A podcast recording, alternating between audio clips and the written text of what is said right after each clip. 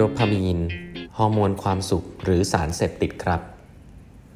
สวัสดีครับท่านผู้ฟังทุกท่านยินดีต้อนรับเข้าสู่ 8บรรทัดครึ่งพอดแคสต์สาระดีๆสำหรับคนทำงานที่ไม่ค่อยมีเวลาเช่นคุณนะครับ อยู่กับผม ต้องกวีวุฒิเจ้าของเพจ8บรรทัดครึ่งนะครับครั้งนี้เป็น EP ที่ 1622 แล้วนะครับ ที่เรามาพูดคุยกันนะฮะ วันนี้จะเล่าถึงตอนท้ายๆแล้วนะครับ ของหนังสือสู่จุดสูงสุดของชีวิตด้วยพีระมิด 3 สุขนะฮะของดรคุณจิตแพทย์ชาวญี่ปุ่นนะฮะดรชิโอนคาบาซาวะนะครับเออเป็นหนังสือที่ผมว่าบอกเป็น hidden gems นะจริงก็มีคนมีเคยเคยพูดไปแล้วบ้างแหละ แต่ผมรู้สึกว่าพอได้อ่านทั้งเล่มค่อนข้างจะเอามา apply กับชีวิตตัวเองได้ดีเลยทีเดียวนะครับ เราก็พูดถึง 2 ส่วนแรกของฐานพีระมิดไปแล้วนะฮะว่ามีความสำคัญมากก็คือ เซโรโทนินแล้วก็ฮอร์โมนออกซิโทซินนะฮะว่ามันจะทำหลั่งออกมาได้ยังไงบ้าง แล้วก็ทำให้เรามีความสุขได้แบบพื้นฐานยังไงบ้างนะครับ ซึ่งมีความสำคัญมากนะ วันนี้จะมาเล่าในส่วนของความสำเร็จที่คนชอบพูดถึงนะครับ ก็คือส่วนยอดพีระมิดนะแล้วพูดยอดพีระมิดที่ผมรู้สึกว่าบางทีมันอาจจะทำให้เข้าใจผิดว่าเป็นส่วนที่ดีที่สุดสำคัญสุดจริง ๆ ไม่ใช่นะฮะผมอาจจะเปลี่ยนเป็นส่วนของ icing แล้วกัน icing บนหน้าเค้กแล้วกันนะครับถ้าคุณทำสองอันแรกได้แล้วเนี่ยอันที่3เนี่ยคุณค่อยทำนะครับ แต่ถ้าคุณทำอันที่ 3 ก่อนแล้วฐานไม่แน่นเนี่ยมีโอกาสจะพังครืนเลยนะครับเราพูดกันไปถึงเรื่องของสุขภาพดีนะฮะฮอร์โมนเซโรโทนินแล้วก็ความสัมพันธ์ที่ดีนะฮอร์โมนออกซิโทซินแล้วคุณมีความสุขแล้วพื้นฐานคุณแน่นแล้วทีนี้หลังจากนี้คุณก็มีความพร้อมประมาณหนึ่งแล้วแหละที่จะออกไปไขว่คว้าหาความสุขแบบโดพามีนนะฮะที่ทำให้ตัวเองรู้สึกฟินในบางครั้งนะฮะก็คือการไขว่คว้าความสำเร็จนั่นเองนะครับเขาบอกว่าโดพามีนเนี่ยมันเป็นฮอร์โมนที่น่าสนใจคือมันมีทั้งด้านมืดแล้วก็ด้านสว่าง ด้านสว่างของฮอร์โมนโดพามีนก็คือว่ามันทำให้เราออกไปทำงานนะอยากได้ความสำเร็จครับแล้วก็ทำให้เราพัฒนาตัวเองนะครับ เป็นสารแห่งความสุขที่ไม่มีทางพอนะเมื่อมันหลั่งออกมาแล้ว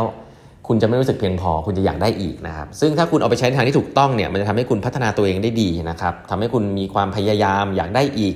มีความรู้สึกบรรลุเป้าหมายนะครับ ซึ่งสิ่งนี้ผมคิดว่า พูดไปมันก็เป็นเรื่องที่ดีนะในการทำงานในการสร้างโลกให้มันดีขึ้นนะปรับปรุงพัฒนาเรื่องนู่นเรื่องนี้เรื่องนั่นนะครับการมีอิมแพคกับโลกใบนี้ นี่คือด้านสว่างของมันนะครับแต่ด้านมืดนะครับโดพามีนหลั่งออกมาเช่นเดียวกันนะครับเมื่อคุณดื่มเหล้านะฮะเมื่อคุณติดโทรศัพท์มือถือนะเมื่อคุณไถ feed เนี่ยคุณจะได้โดพามีนหลั่งออกมาทุกครั้งเลยนะครับเพราะว่าคุณอยากได้อีก คุณอยากได้ข้อมูลที่มันขึ้นมาแล้วคุณไม่รู้ว่ามันคืออะไรนะครับตามหลักการทำ product ของหนังสือ Hook เนี่ย เขาเรียกว่าเป็นหลักการในการทำ product เลยนะครับก็คือว่าคนอยากได้อีกนะครับไอ้ไถนิวฟีดเนี่ยได้โดพามีนเหมือนกันนะครับการติดการพนันก็ได้โดพามีนเหมือนกัน เพราะฉะนั้น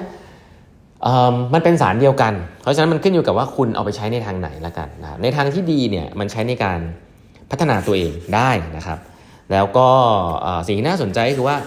การพัฒนาตัวเองแบบโดพามีนเนี่ยเริ่มต้นก่อนนะครับ ก็คือว่าคุณตั้งเป้าหมายก่อน คุณตั้งเป้าหมายคุณอยากได้อะไรนะครับแล้วคุณก็เดินไปสู่จุดหมายนั้นนะครับแต่สิ่งที่น่าสนใจก็คือว่าคนที่ใช้โดพามีนแบบถูกต้องเนี่ยแล้วก็ไม่ได้ทุกข์จนเกินไปแบบเครียดจนเกินไปเนี่ยคือคนที่จะมีความซาบซึ้งใจนะซาบซึ้งใจขอบคุณในระยะทางในในโอในเขาเรียกว่าในกระบวนการของการไปถึงจุดนั้นนะคือถ้าคุณมีความสุขแค่ตอนทำสำเร็จอย่างเดียวเนี่ยอันเนี้ยมันค่อนข้างจะเรารู้อยู่แล้วว่าคุณมีความสุขอยู่ประมาณสัก 2 วัน วันหนึ่งเดี๋ยวมันก็จะหายไปนะครับ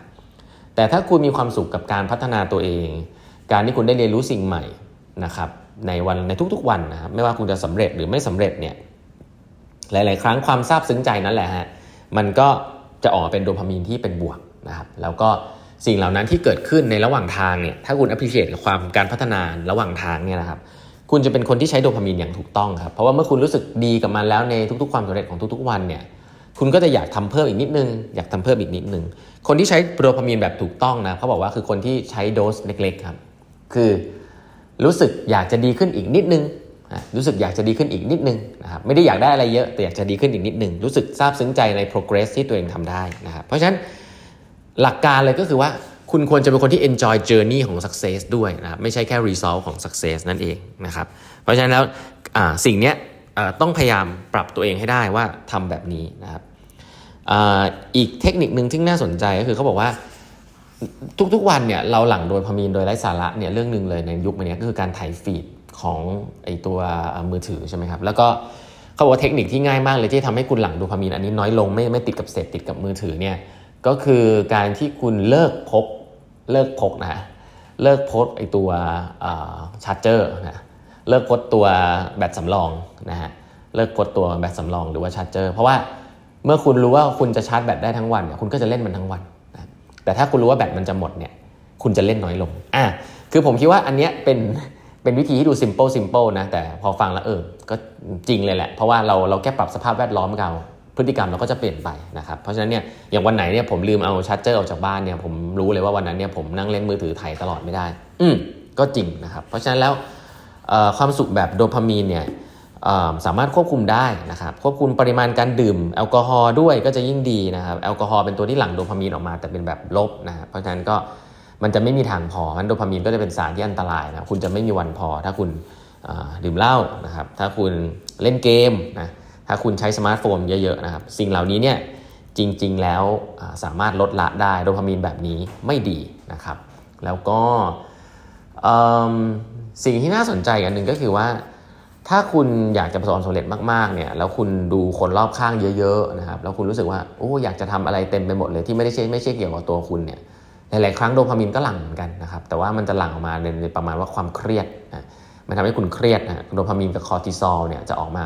ใกล้ๆกันคือฟินปุ๊บแล้วก็เครียดต่อเลยนะครับเขาบอกว่าคนญี่ปุ่นนะคืออย่าลืมว่าคนเขียนเป็นคนญี่ปุ่นเนี่ยคนญี่ปุ่นเนี่ยมีพื้นฐานเซโรโทนินที่ดีมากคือสุขภาพดีครับแต่คนญี่ปุ่นเนี่ยไอสารโดพามีนเนี่ยไม่ค่อยหลั่งครับเพราะว่า คนญี่ปุ่นไม่ค่อยมีความภูมิใจในตัวเอง เพราะว่าจะโดนสภาพสังคมที่บอกว่ายังดีไม่พออยู่เสมอ คนญี่ปุ่นไม่มีความภูมิใจในตัวเองนะครับ จะรู้สึกว่าตัวเองดีไม่พออยู่เสมอ ซึ่งเขาบอกสิ่งนี้เป็นจุดเริ่มต้นเลยครับ เพราะว่าเราอยากได้โดพามีนตรงนี้มากนะครับ แต่ว่าพื้นฐานมันไม่แน่น ความผูกพันต่างๆ กับคนรอบข้างมันยังไม่มีนะครับ เมื่อคุณได้โดพามีนมาเยอะ คุณประสบความสำเร็จหรือแม้แต่คุณหรือไม่สำเร็จก็ตามเนี่ย คุณจะเป็นคนเหงานะฮะซึ่งเขาบอกคนญี่ปุ่นเนี่ยเป็นอย่างนี้เยอะนะไม่ว่าจะสำเร็จหรือไม่สำเร็จเนี่ยในเชิงยอดพีระมิดเนี่ยแต่ปัญหาของคนญี่ปุ่นก็คือฮอร์โมนออกซิโทซินไม่ค่อยหลั่งนะก็คือว่าจะเป็นคนที่ค่อนข้างเเก็บตัวนะครับแล้วก็มีความเครียดนะครับความผูกพันกับครอบครัวกับอะไรเงี้ยมีเวลาให้น้อยนะครับใช้เวลาการทำงานค่อนข้างเยอะแล้วก็จะมีความเครียดก็ก็เป็นที่มาเหมือนกันที่ทำให้คนผู้เขียนเขียนหนังสือเล่มนี้ขึ้นมานะครับ เพราะว่า เมื่อวิเคราะห์ดูแล้วก็จะเห็นว่าคนญี่ปุ่นเนี่ยอาจจะมีพื้นฐานของอันที่ 2 น้อยลงน้อยไปอะไรแบบนี้นะครับอันนี้ผมก็เลยเล่าเป็นตัวอย่างให้ฟังแล้วกันนะฮะว่าหนังสือเล่มนี้เนี่ยโดยสรุปก็คือว่าแบ่งความสุขออกเป็น 3 ส่วนแล้วกันอยากให้ลองสำรวจตัวเองนะครับว่า คุณมีความสุขเบื้องต้นที่ถูกต้องหรือเปล่านะฮะคุณมีสุขภาพกายที่แข็งแรง มีสมาธิที่ดีหรือเปล่า มองท้องฟ้าแล้วท้องฟ้ายังสดใสหรือเปล่า มีเวลาแบบนั้นมากน้อยแค่ไหนนะอันนี้คือพื้นฐานที่1เลยนะครับ อันถัดไปคือความสัมพันธ์กับคนรอบข้างครับ อันนี้ทำให้คุณหลั่งออกซิโทซิน จะมีทำให้คุณมีความสุขอบอุ่นนะฮะ เวลาคุณทำอะไรสำเร็จไม่สำเร็จ ก็มีคนที่ยังรักคุณอยู่นะครับ และคุณก็ยังรักเขาอยู่ ชีวิตไม่ได้เปลี่ยนไปนะ นี่คือแบบที่2ซึ่งมีความสำคัญมาก ส่วนที่ 3 คือโดพามีน เป็นฮอร์โมนความสุขเหมือนกันนะครับ แต่ว่าเป็นฮอร์โมนที่เป็นสารเสพติดนะฮะ มีเท่าไหร่ก็จะไม่พอนะ ต้องระมัดระวังให้ดีนะครับมีใช้ได้ในการพัฒนาตัวเองครับ ใช้ได้ในการหาเงินนะครับ ใช้ได้ในการหา challenge ใหม่ๆให้กับตัวเองนะครับ แต่อย่าลืมว่ามันจะไม่มีทางพอนะครับ เพราะนั้นก็ถ้าคุณมีเยอะเกินไป คุณจะเครียดและคุณจะเป็นสารเสพติดนะครับ ซึ่งผมคิดว่าคุณมีได้ ถ้าคุณมีพื้นฐาน 2 อันที่ดีอยู่แล้ว ที่ที่เล่ามาตอนแรกคือเซโรโทนินกับออกซิโทซินนะครับ แต่ถ้าคุณมีตะบี้ตะบันทำแต่งานอย่างเดียว อยากจะได้ความสำเร็จนะมันเหงานะฮะมันว้าเหวนะครับ แล้วก็อันถัดไปก็คือว่าสุขภาพถ้าย่ำแย่ไปด้วยเนี่ยยังไงก็พังนะครับ แล้วก็ไม่มีใครบอกครับว่าในวันสุดท้ายของชีวิตคุณเนี่ย คุณอยากจะทำงานเพิ่มเติมคุณอยากสำเร็จมากกว่านี้นะครับสุดท้ายก็จะเป็นเรื่องของสุขภาพเรื่องของคนรอบข้างทั้งนั้นเอง ซึ่งเรื่องพวกนี้เราเคยได้ยินอยู่แล้วนะครับหนังสือเล่มนี้ก็จะมาเล่าเพื่อปิดท้ายได้ว่า เออ ในเจอวิทยาศาสตร์มันก็เป็นแบบนั้นจริง ๆ นะครับ วันนี้เวลาหมดแล้วนะฮะฝากกด subscribe แบบทัดครึ่ง podcast นะครับ แล้วเดี๋ยวเราพบกันใหม่พรุ่งนี้ครับ สวัสดีครับ